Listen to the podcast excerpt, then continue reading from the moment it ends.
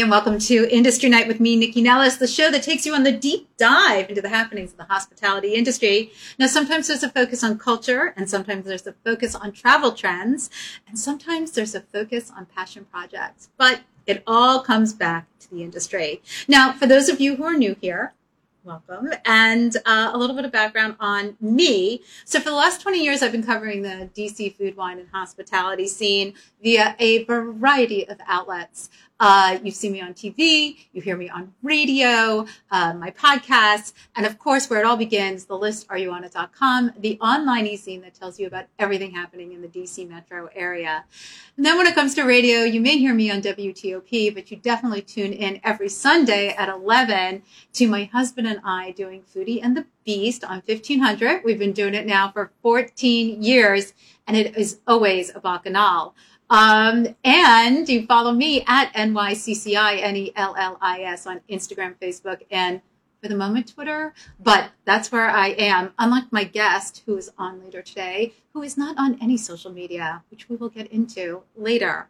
Um, so I want to welcome you all back with me and Happy New Year. So I'm at the Wine Lair here in DC, the private wine club. Uh, normally I'm in their private room, which is lovely and warm and beautiful but today I'm in the actual cellar, which is also lovely, but it's a cellar. So it's not so warm, but we're going to power through. I'm very excited about it. Um, if you're looking around me, you see all these fabulous wine lockers. So members here at the Wine Lair get to keep their wines here in their lockers. And um, there's a whole history to it. We'll bring John Kieran back in at some point and he can tell us all about it.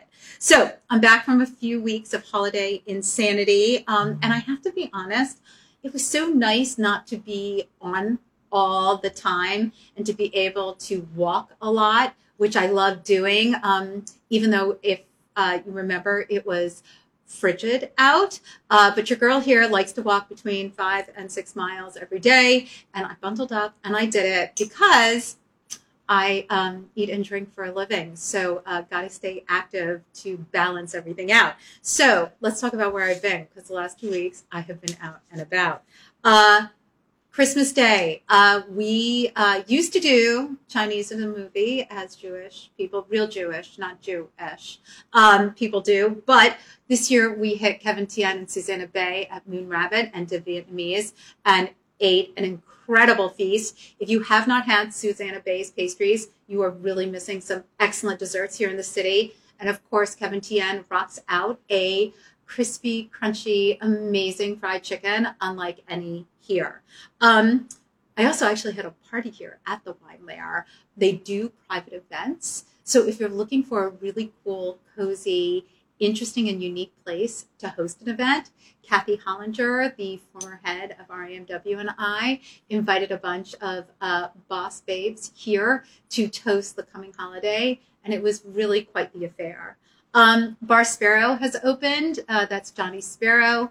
Uh, it's open now at the Capitol Commons, right around the corner from L'Ardente, and I hit both because that's how I roll. Um, Bar Spero is supposed to be Basque cuisine. Some of the dishes are really good. Get the steak tartare; it's fabulous. The rest, I feel like, needs a little tune-up. Um, and L'Ardente is killing it. It doesn't matter what day of the week you're there or what time you're there. The place is packed David Deshaies, amazing Italian food, amazing vibe. If you haven't been, good luck getting a reservation. Uh, Caruso's, more Italian, but casual Italian, has now opened up at Pike and Rose. Matt Adler and the team at Neighborhood Restaurant Group are knocking it out of the park there. Um, I've been twice already and cannot wait to go back. Who does not love a red sauce Italian restaurant? Um, new in Georgetown is Mike Rafidi's Yellow, which um, I've also been to multiple times. Uh, Yellow started off of Albi in the Navy Yard. This is a actual cafe. Um, so he has all the amazing pastries, but also real lunch, breakfast foods. Um, my favorite right now is the za'atar encrusted croissant stuffed with lebna it is an absolute gene, uh, dream. Excuse me. Also, if you don't know that Dauphines serves lunch, it's one of the latest things that they are doing there, and the lunch is pretty amazing. So Kyle Bailey and the team really put out a beautiful lunch that you could either stuff yourself silly with, or have like a ladies who lunch kind of experience. Um, you guess which one I did. All right. So now everything you just heard about can be found on the list.areyouonit.com. Obviously, if you follow me at NYCCI-N-E-L-L-I-S on social media, you can see pics of all of it. Um, and also, if you want to stay up to date on like dry January, Veganuary, all the ways you're going to be eating in and around the DC metro area, restaurant week, etc., head to the list areyouonit.com.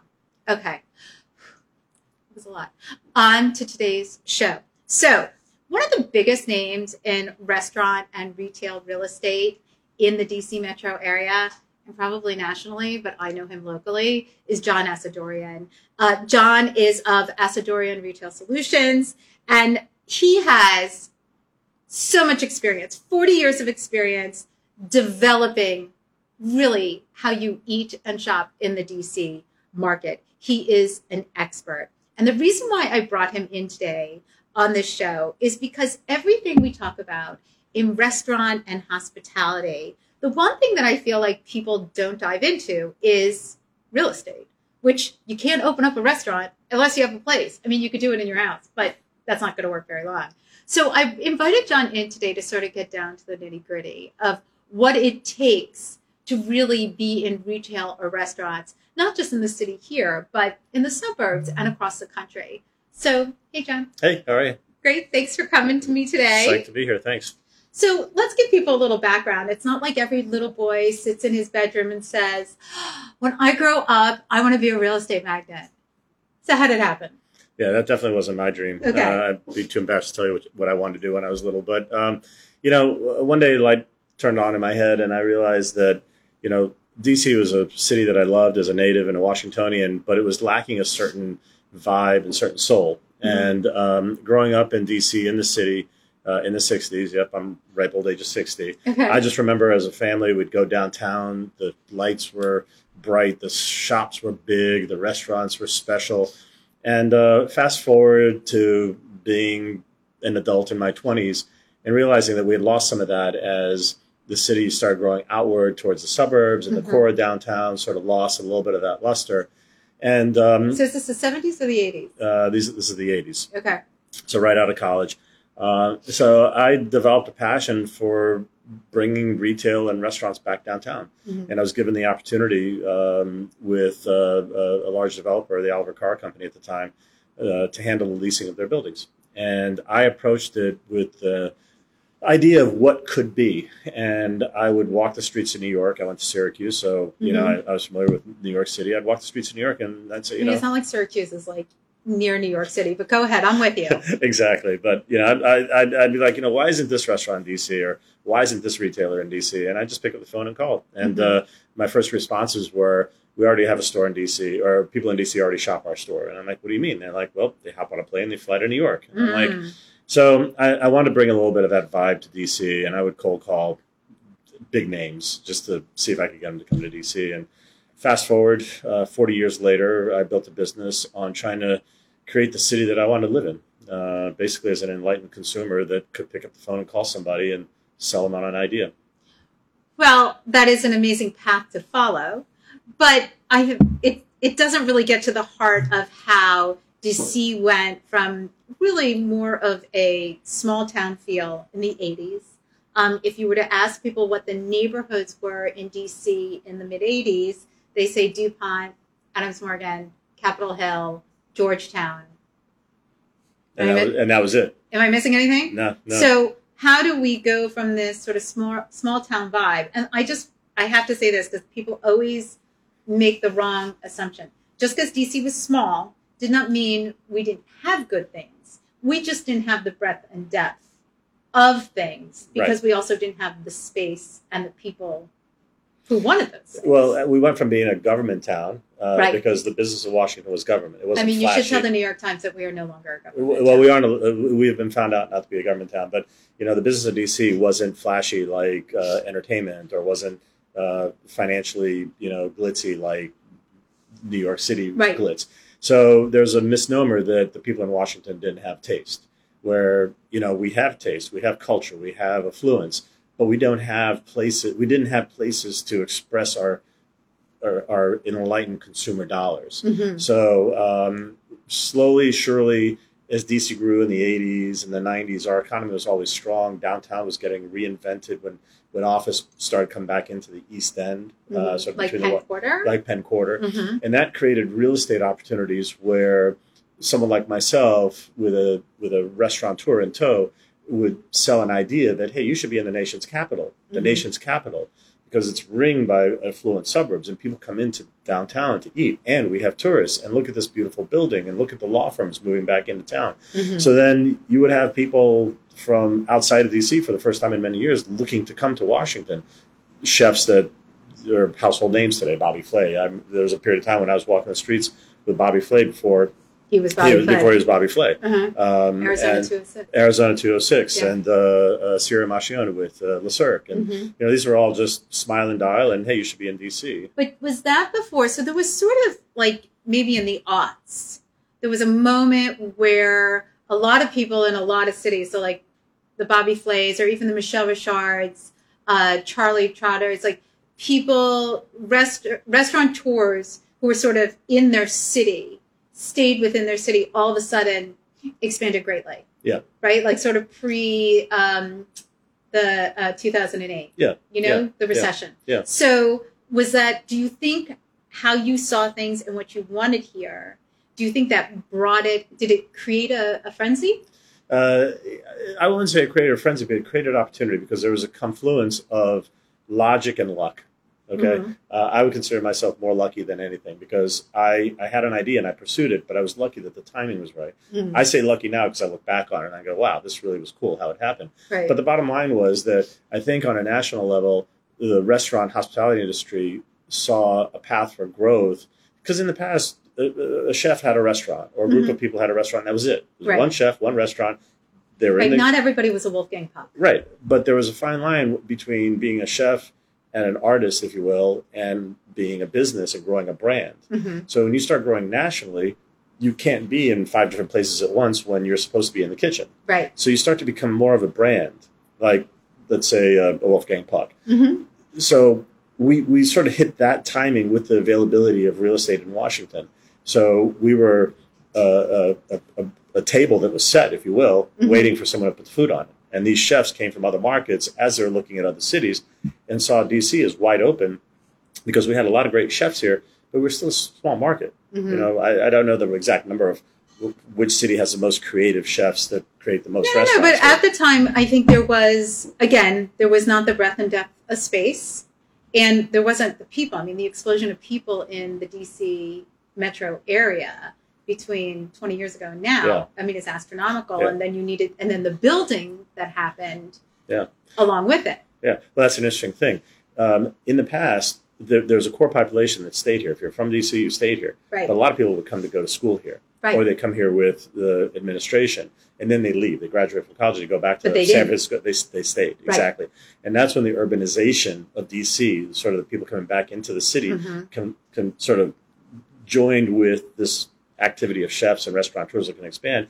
So now we had a resident population that was young and eyes open, stomachs open, and it sort of met and created this urban trend that saw an explosion of Well, and, restaurants. and I think the culture of, of dining out changed. So people wanted to put their dollars, eating was entertainment, Uh, right? exactly. Uh, Americans as consumers, we entertain ourselves by spending money. yes. Okay, so I'm very good at it. yes, I am too. That's why I'm a retail broker.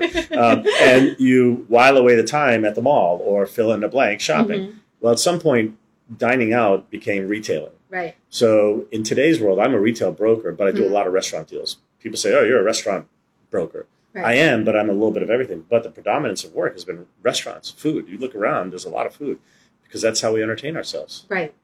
But I, have so many things I want to talk about. So I want to go back a little bit and then I'll get to my other one. Because I want to talk about sort of if you have a restaurant, restaurant, restaurant, restaurant, restaurant, and you want people to schmy around, they can't just schmy at restaurants. There has to be other retail or other things to engage them. So uh, we're going to put a pin in that because I don't want to forget Okay. it. Okay. But let's go back to you bringing outside restaurants here. Like, were you involved with Il Mulino? Uh, I was not involved with Il Mulino. Okay, good. Then I can't blame you for it. but so to me, when um, outsiders started coming to DC, um, I think some of them were sold this like come to DC, people spend money. You don't have to change who you are or what you do. And then the the Il Mulinos, the Elaine DeCostas of this world came to town and be like, and you're welcome. Right. And DC said, you can go screw yourself. Right. So um, the question is, is how do you sell to these outside uh, concepts and say to them, listen, when you come to DC, you're going to have to make it for DC, like Wolfgang Puck and the Source, like Stephen Starr and Le Diplomate. Mhm. I mean, you and I know Le Diplomate is Parc, Mhm. but he made it Le Diplomate for DC. Mhm, mhm. And I mean, it's one of the best grossing restaurants in the city. So, you know, how, what's your pitch? How do you sell in the ever changing market? Um, it's not so much a pitch as it is a regulator, because to a certain extent, people's motivation for coming to DC, it could be a variety of things. Uh, someone like Stephen Starr is motivated by the actual character and the essence of the space and whatnot. Other people might be motivated by the deal. If someone says, "Hey, I'm building a new office building, or I'm building a new residential building, and I want your restaurant in my building, I'm Mhm. going to buy you. I'm going to pay you to come here." Mm. That's that that's that's a kind of deal that is risky because they're not in it the same way somebody who's gone all in emotionally. Right. And um, a lot, the most successful restaurateurs, in my opinion, are committed emotionally, not just financially. Mm. If you're opening a restaurant because someone gave you a lot of money to open a restaurant, you're you're going to make a mistake. You're going to open in a location that people aren't going to. You're going to open in a space that isn't entertaining and doesn't have character. And Washingtonians, as much as we have so much mileage to go on how our palates will expand as consumers hmm because we don't have many places to exercise that. So every time someplace new opens up, you as a consumer, your palate expands. You find something different. But if a restaurant opens and just placates everybody doing the same old, same old, Washington's not going to last. Right. You know, so it's a really tough place for people to do business. Well, I Um, think like a, a Momofuku, for example, Perfect example. Can maybe open, I don't know if they're in Dallas or Texas somewhere, but they can open in other markets and be successful where I think, I, I mean, not I think, I know when they opened here, you know, the initial reaction was, I mean, we're going to support our locals. Katz's place is around the corner. Right. Like, we're going to go do that. And it's not the Momofuku that I know when I'm in New York. Right. So the risk that the outsider takes in coming here is Mhm. You could potentially make that mistake. Right. I counsel the people I work with all the time. I ask them questions. I'm like, don't do what you did in the other city just because it was successful. Give us our own and you will succeed. Because on a, to a certain extent, most people that walk in the do- door won't know this is a Stephen Starr restaurant or a David Chang restaurant. Right. They They may don't- come in. they don't, they don't, they're not reading the dailies like we do. Right. Yes. So without disparaging anybody or questioning their motivation, if you come into town with that kind of an attitude, you take a bigger risk that you won't get under the skin of the consumer and become that place. Right. Whereas if you're a local and your passion's in it, like some of the chef, chefs we've mentioned, the restaurants are timeless. Mhm. You know, sometimes maybe the food might not be perfect, those service might be slower, this and that. But you as a consumer don't notice that. You you're there for the whole experience and it's authentic. Mhm. Versus someone that came in with a big name and maybe an out of town management group and the food was great and whatnot, but it was something was missing. Right. Yeah. No, I mean, I think of like, listen, when Daniel Boulud came to town for DBGB in the city center, they really tried to do everything to make themselves a part of the community. You know, they did the whole event with the chefs. I mean, they really went all out. But at the end of the day, there was a disconnect. And even though it held on for longer than I thought it would, it just, it never hit it Yeah, right. yeah. You know? Now that you say that, if I think about it, for every big name chef that came into the city, hmm um, there really aren't any big name chefs that have restaurants in the city that are still open. Wolfgang Puck. Uh, well, yes, there are, there are a few. Few. Yeah, yes, Michael. Mina and, and Michael uh, Mina at yeah. Bourbon Steak. But for the most part, the Mhm. most successful time in, time out are the local chefs. Yes. Whether they were just started business last week or they've got seven restaurants. Mhm.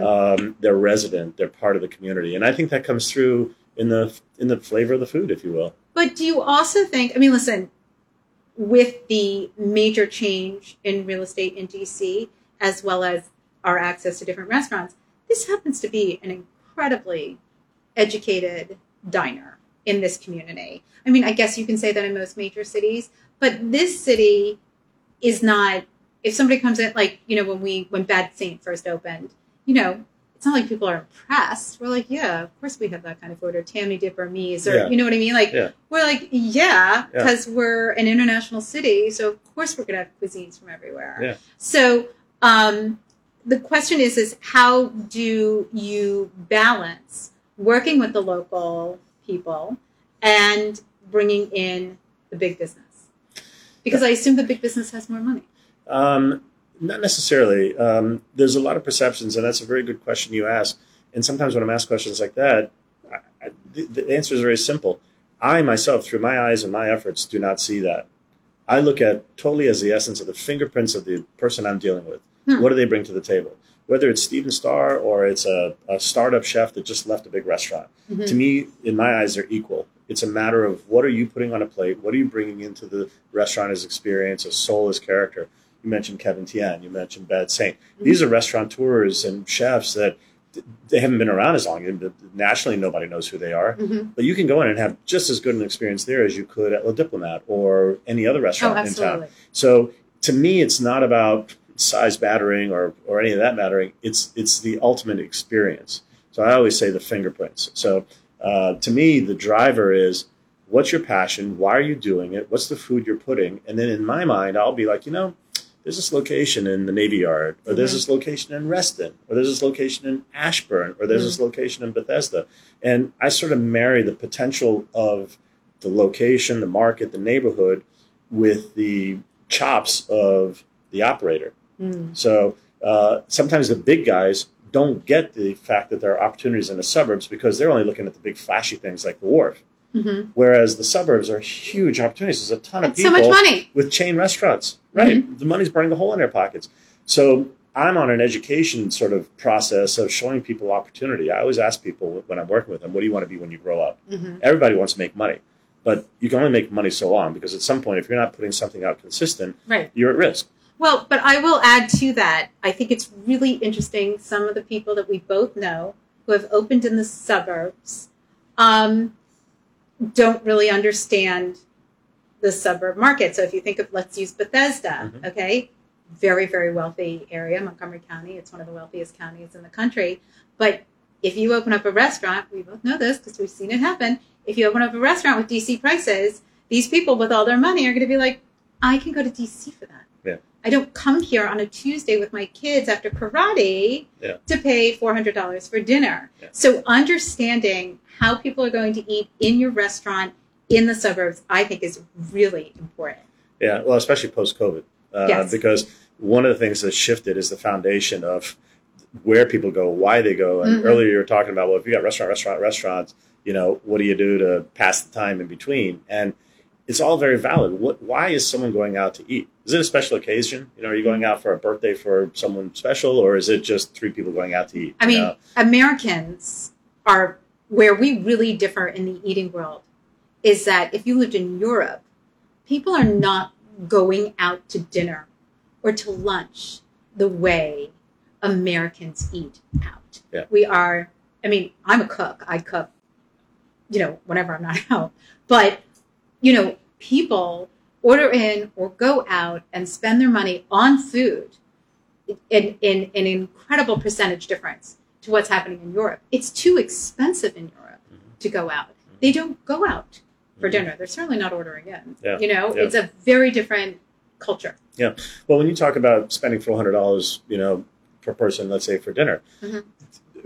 I live in Great Falls, Virginia. If I'm going to go out to eat, I'd rather if I'm going to spend that kind of money, I'm having a good time. I'm with friends, and I'm I'm I'm, I'm in a space that's a little bit different than the restaurant around the corner from my house. Right. So for that reason, it might be hard to put to say that's going to exist in a in a Bethesda or whatnot. However, as people are, nobody has an answer to this just yet. As they're working from home more, as Mhm. as they're not spending as much time downtown, as the patterns of traffic and parking and all these other issues swirl around, is there an opportunity for a higher price point experience in the suburbs or not when there wasn't? I don't know, but today still going to the wharf and sitting there and watching the sunset while you're eating at I mean- uh, Del Mar, that's part of that experience. But you know, spending four hundred dollars to eat on a side street in Bethesda isn't the same kind of experience. So it depends on what you're looking for, and I don't think the die is cast yet on how that if that'll change that way. But I think at the end of the day, people are just looking for um, really great food, executed consistently, great Mhm. service, great value, great experience. And I think that the suburbs could exist just as easily as it could downtown. The diplomat, the diplomat was in Tyson's Corner. That sounds so chain generic like. The Mhm. diplomat works on 14th Street because it was a building with character and a great neighborhood with It's a dry character. Everybody in the city looked at that building. I, I used to say it's two buildings cobbled together. If the rest Right. stopped holding hands, the buildings will fall down. Sure. You know, and and Stephen had a vision and he put it together for a location no one else saw. But if you had a diplomat in Tyson's Corner on a beltway that pulls from 25 miles, Mhm. imagine how much more money that restaurant would do because of the character. But the operator himself sees value in the bones of a building like that on 14th Street than Mhm. a brand new office building in Tyson's Corner. Right. But the market for consumers is huge out there because some of those people don't drive all the way downtown to get to wait for a restaurant they can't get into. hmm You know, so that's the dynamic that you know. But I also think finding the res- so there's a couple things with that. It's respecting the people who are out there and who your diner is. So if you will, you know, a PR person was opening up a restaurant in Tyson's Corner, and she said to me, "I really got to get you in there," and I was like, "I mean, no, you don't." Right. Uh, I said, "I'm happy to go, and if you want to book them on my show or whatever, like those are things I'm totally cool to do." But you don't need me. You should not be looking from Tyson's into DC. You should be looking Tyson's out. Yeah. Because the people you want are the people in Leesburg, or the people the people who are going to come into Tyson's. They're not coming from DC. Yeah. So I think it you have to really be smart Yeah. when you're opening up in these other areas. Okay, wait. I'm going to go back now. So let's use the wharf as our example okay. Restaurant, restaurant, restaurant. While you're working on these kinds of developments, as they are literally coming out of the ground, what is your process? How do you curate? How do you make sure what you're bringing in? I know you have a vision. I know there are things you want, but how do you go about to make it something that people will enjoy, which would therefore make it successful? Yeah, well, you know, uh, if you if you look at what's happened in the DC area, at least in the 40 years that I've been in the business and the 60 years that I've been walking this earth as a native, um, a lot of neighborhoods have lost their character from a retail per- perspective. It's Mhm. they're they're the same stores you see every five miles, the same coffee shops, the same this, the same Yeah. that. So when you have a piece of real estate like the Wharf or some of these other uh, neighborhoods, Union Market or the Yards, where there's so much interesting character, um, you sort of do a disservice to not think out loud as to, well, we could just put, you know, fill in the blank, this chain restaurant because they were willing to pay the top, highest rent, mm-hmm. versus this operator that has a story to tell. I always look at businesses as what's their story? Who's the owner? Why are they doing this? And could that add value to this piece of real estate? The Wharf is one of the most visible locations in the entire metropolitan area. If you drive over the 14th Street Bridge, you're there. Right. So the biggest disservice to do is to put, you know, The gap. the, the gap there. Right. Okay, you can buy the gap anywhere. But maybe you do something like Todd Thrasher opening a rum distillery. Right. Before the wharf opened, Todd Thrasher did not know how to distill rum. I talked to Todd Thrasher um, about doing a possible bar. Well, And- so for those who don't know, Todd, who now does Thrasher's Rum, but Todd was the original bartender with PX. It was the first speakeasy in the DC metro area with Cathal Armstrong and his Mhm. wife, Michelle, Mhm. uh, ex wife, Michelle.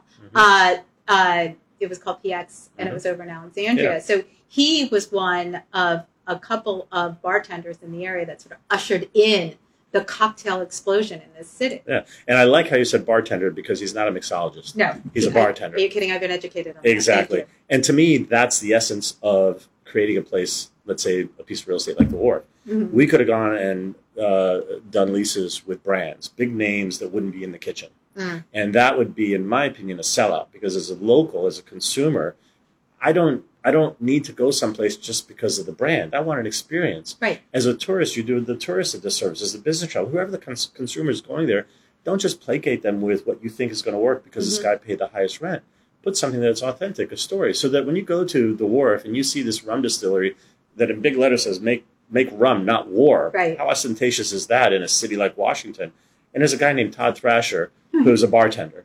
You know, that's the essence of authenticity. And I Mhm. could go through that example with many fine establishments in the city, but that's what I wanted to do at the wharf. And to the extent that I had the privilege and honor and was invited to add my input onto who to put where. That's what we tried to do. We tried to curate. Ah, gosh, I hate that word, but try to put together. But it's it is fitting in this. It is overused. I appreciate that, Yeah. but uh, years ago, like I'll use Rockville Pike as an example. Nobody was curating anything.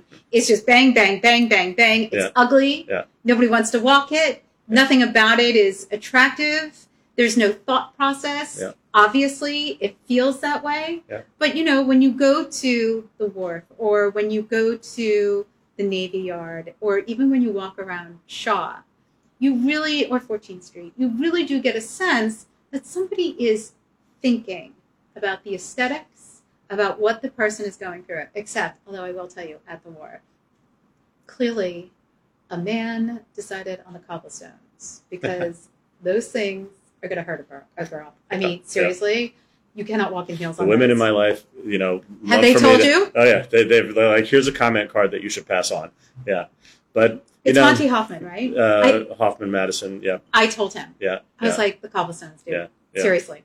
Well, you know, you can't win for trying because one of the beauty, one of the beautiful things about someplace like the Wharf, in my opinion, was everything about it was authentic. So there Mhm. wasn't stamped concrete pavers; there was cobblestone. Right. I remember seeing these masons sitting there on their knees, chipping the stones, putting them in. Mm. Um, but to your point, um, yeah, I, I, I, I think that uh, curating, placemaking, merchandising, it's it's it's it's not that hard if you are aware of the options, and then you sit down and you pursue them. You talk to a Cathal Armstrong, you talk to a Fabio Trabocchi, you talk to um, uh, a Todd Thrasher, or and and you say, here's an opportunity. It may not be what you were thinking because you weren't thinking about the waterfront. You were thinking about Georgetown or Dupont Circle or whatnot but look at it for what it could be. And uh, Todd's a good example. He didn't know how to make rum. He he signed a lease. He went to Moonshine University in West Virginia, Right, learned how to he figured it distill rum. I remember seeing videos on his Instagram of a still in his backyard. Mhm. Um, you know, and now you go and it's a it's a legit place.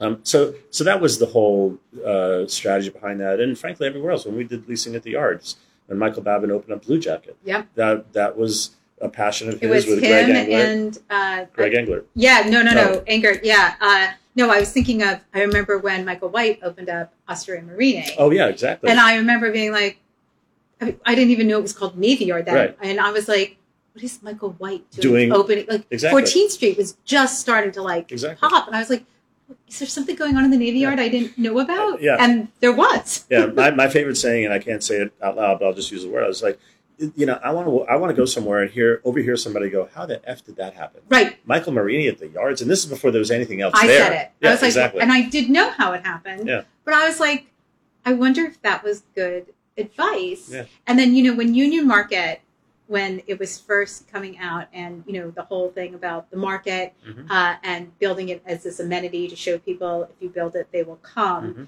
And, you know, one of the things that I always tell people, because I did some work with Jody, uh, not in your capacity, obviously, um, was that they had a plan. They told everybody they could about it, but they also did incredible programming from day one. They had events there and they did festivals there. They brought people in from all over Mhm. so that going down to that area was not odd.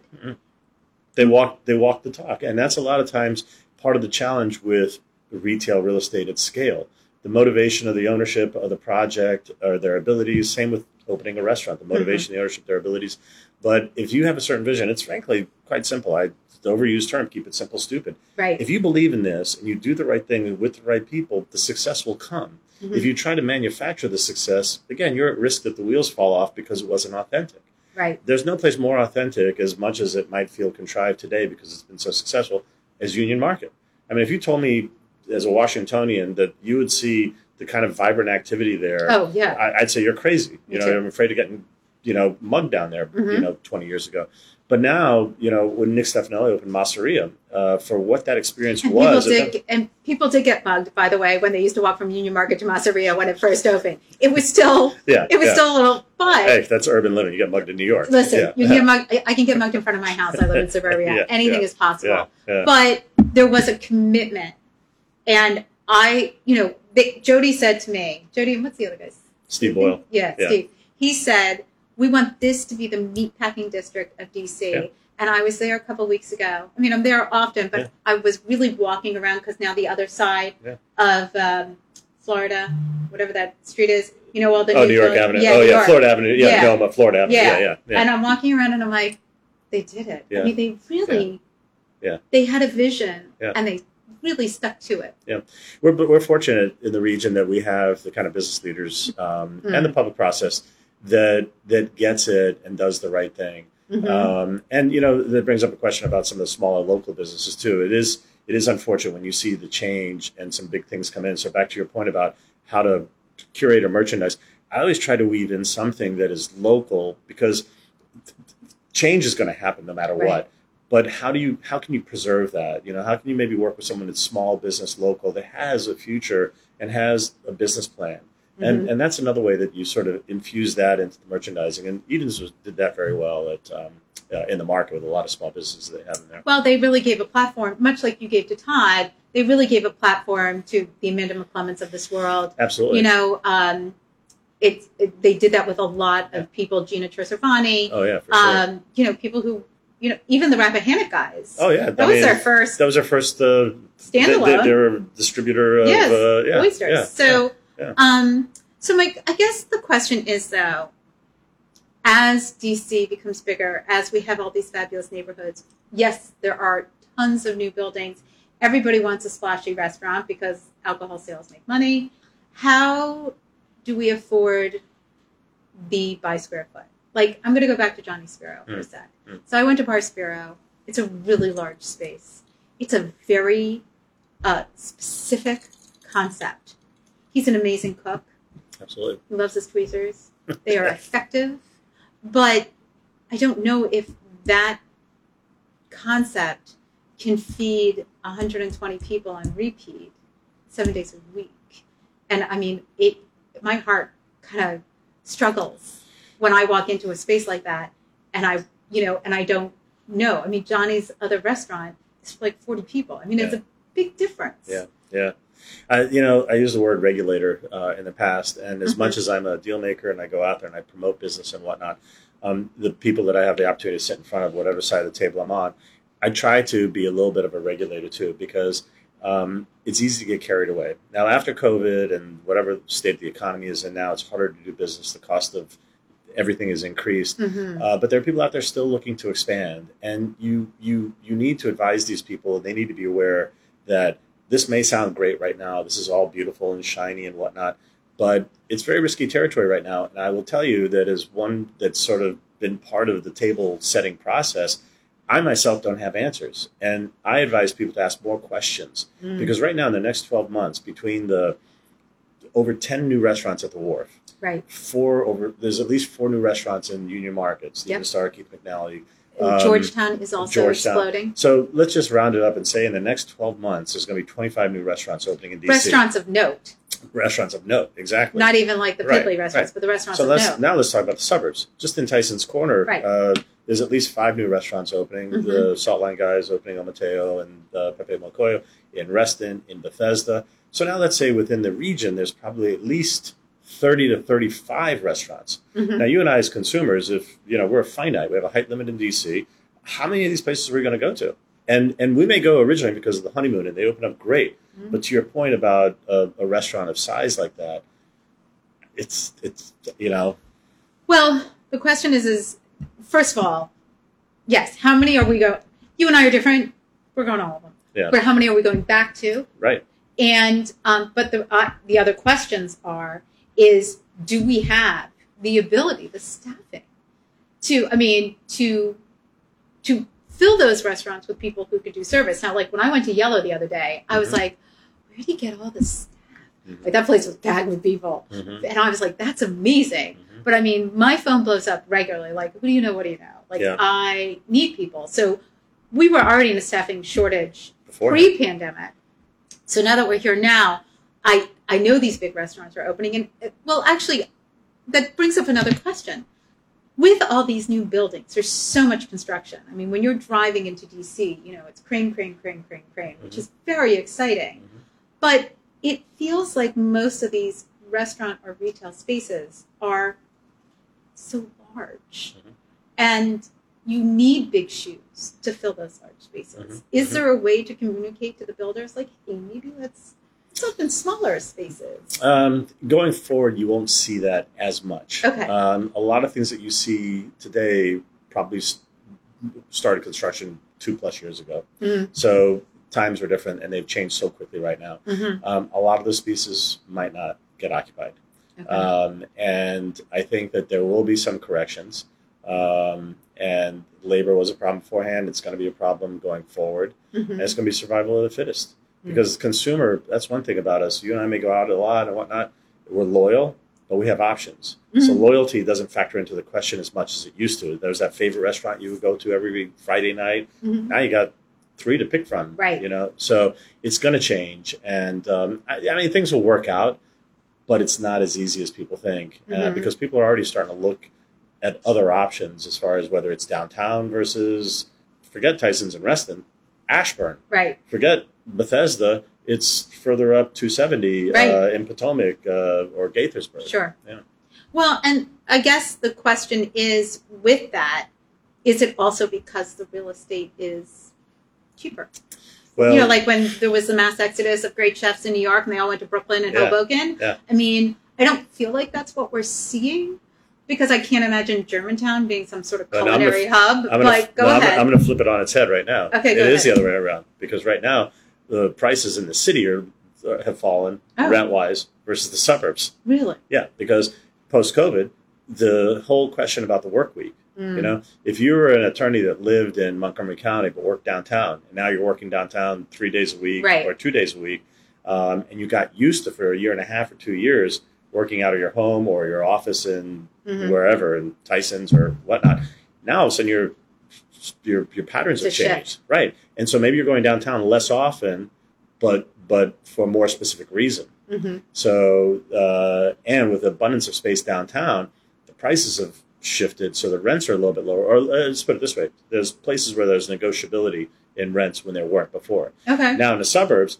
where the traffic is consistent, whether it's Mhm. highway or density of office buildings or people that live there, this conversation earlier when you talked about how do you get people to come into the city, much less to lease space in the suburbs, is starting to click. So people are starting to say, well, you know, the cost of doing business in the city is high, and the traffic's not there, and there's much more competition, and labor's an issue. Mm. But if I go out to the suburbs, a near metro, labor is easier to get to. There's less competition. The rents are a little bit cheaper. Mm. Well, now the rents are going up. Right. But at the end of the day, rents are a function of sales. So most spaces are priced based on what the landlord thinks the tenant is going to do in sales because there's a formula of how much they can afford. Sure. Where it gets a little bit high is when somebody, an owner of a property, hears that the space across the street went for a certain amount of rent, they're going to want that or more. Mhm. And that's where that disconnect sometimes occurs. So I think the cost of real estate is an issue, but it's it's it's not so much downtown versus suburbs anymore. Okay. Yeah. I mean, sometimes I just walk into the, a space and I, I'm not great at math, um, but I start doing the math in my head and I'm like, I know I'm not great at math, but this is not, Yeah. I, it doesn't add up. Yeah. You know, you see like three chefs in the kitchen or two somms or something. I'm like, Yeah. that's not to work. Yeah. So, I mean, I appreciate where the thought is. Yeah. DC is an amazing dining town. There are great places to eat, and it's an amazing uh, cultural hub. But uh, we're not. There's not a ton of places where people are going to go like Bernardin, go for you know four hour lunches. Yeah. You know, Yeah. like that's just not our culture. Yeah. Yeah. Yeah. Right. Yeah. Okay. Quickly before we wrap Yeah. up, um, what are you? Not off the record because this is on the record. but what are you looking forward to? There's you mentioned 30 restaurants. What are you excited about with uh, 2023, Man, or I- maybe into 2024 because you know how it goes? Yeah, yeah, man. I'm I'm really excited to see um, uh, Minetta Tavern open in uh, Mm. Union Market. Keith McNally, is, I, McNally. I got to know him, and I- He's I a mean, character. I mean, if you think his Instagram posts or something, I mean, he's a he's a gem of a man, um, Uh-huh. and uh, so it'll be interesting to see um, Steven's new restaurants. Um, you know, from Georgetown with Nancy Silverton to uh, Pastis and L, L M and O that he's going to open in Union Market hmm uh, Michael Rafidi with what he's got on the books. Um, you know, there's some really great restaurants that are going to open. Uh, the Long Shot Hospitality guys with Ometeo and Tyson's, uh, Mhm. the Tex-Mex restaurant of the kind we haven't seen. Um, I think that's going to be phenomenal. Um, all of the new restaurants opening at the wharf, uh, Lamani, Greek restaurant on the waterfront, Philippe Chow out of New York, Mhm. uh, be a, a, a white tablecloth Chinese restaurant. I don't know if you remember Mr. K's. yes, of course. Uh, I'd say sort of on the lines of that. I think there's some really great things coming along that um, will will keep our palates sort of, um, you know, Well, plus there's so many new real estate places. Like I think of where La Dente is, or Mhm. I think about where Shoto is. Mhm, Um, mhm. There's all these little pockets now of multiple concepts. You know, like where I don't know what the area is called, where Dauphines is and Shoto, but it's like Midtown, yeah. yeah, Midtown, right? You know, there's that uh, Graz, um, Casa Grazie, Grazie Nonna. Yeah, and then yeah. there's the chicken place. Yeah. Like there's so much in there. It's you. You're sort of like, how did this? Yeah. this all come to be? It's very cool. Yeah, yeah. Well, that and uh, the, the wharf's done, but the waterfront. So I think you've got to look to Capitol Riverfront and now Buzzard Point. Um, that's because of- it's all going to connect. it's it's the whole of the donut, and it's they're great neighborhoods with character. They're buildings with character, and if you put restaurants in there with character and vibe, it creates that sort of that energy. And so, and mean- if I can add, Hmm. the walkability. oh, absolutely, So to be able to walk from the Navy oh Yard yeah, around Buzzards Point and then to walk Yeah. as a walker Yeah. and to walk the wharf, that to me, like I can't believe we squandered so much time to not give DC Yeah. that view. yeah, Right? Yeah, and when you add in the entertainment components of it, whether it's the anthem or Yep. in a stage, uh, a soccer game, a baseball game, you know, you can have dinner at the wharf and walk to a soccer game. It'll take you forever in an Uber or a car because it's a parking lot, you know. Right. But just that vibe, it didn't exist in the city for, for a long time. Mm-hmm. Georgetown waterfront, people would always say, "Gosh, it'd be great if I could just walk more than the distance of Washington Harbor." right. You know, but and um, not get hit by a plane. yeah, Yes. yeah, yeah. All right, John, Yeah. you're not on any social media. I don't know what's wrong with you. so uh, tell us where we can find you if people want to open up here in DC. yeah. The only social media I have is on Instagram. It's Retail Ninja at Retail Ninja. Oh, uh, I was I was once labeled that by a client. Um, Okay. But uh, yeah, uh, that or uh, asaretail.com, asaretail.com. Great. Yeah. Thank you so much for Yeah, me. I pleasure. I'm psyched chat with you forever. Yeah, I love it. And I want to thank you for joining me today. So, a couple reminders. So much is happening in the DC metro area. I mean, you just heard snippets about it, but check out the list, areyouwantit.com, the online e-zine that tells you about everything happening. The calendar is chock full. Restaurant week is coming, and uh, promotions galore are happening. Restaurants are ready to serve you, uh, and are a bunch of bars. Check out the openings too. A lot of the places John and I talked about, they're all in there, so you can stay up to date on where to eat and spend your dollars. Um, and follow me at NYCCI, N E L L I S, on Instagram, Facebook, and Twitter for the moment, uh, on all my dining and travel adventures. Lastly, a little note. We talked about staffing shortages. It's still a real thing. And I just want to remind everybody, especially with Restaurant Week coming up, to please take your kindness pills when you dine out. No restaurant wants you to have a bad experience. It doesn't make them money. So uh, just remember to take a deep breath, maybe take a pill, be calm, uh, order a glass of wine, and just have a good time. That is the point of dining out. Uh, so thanks for joining me today. Uh, Mary Beth Albright joins me next week. We're talking about her new book. It's going to be delicious. Uh, this is Nycci Nellis with Industry Night. Have a delicious week.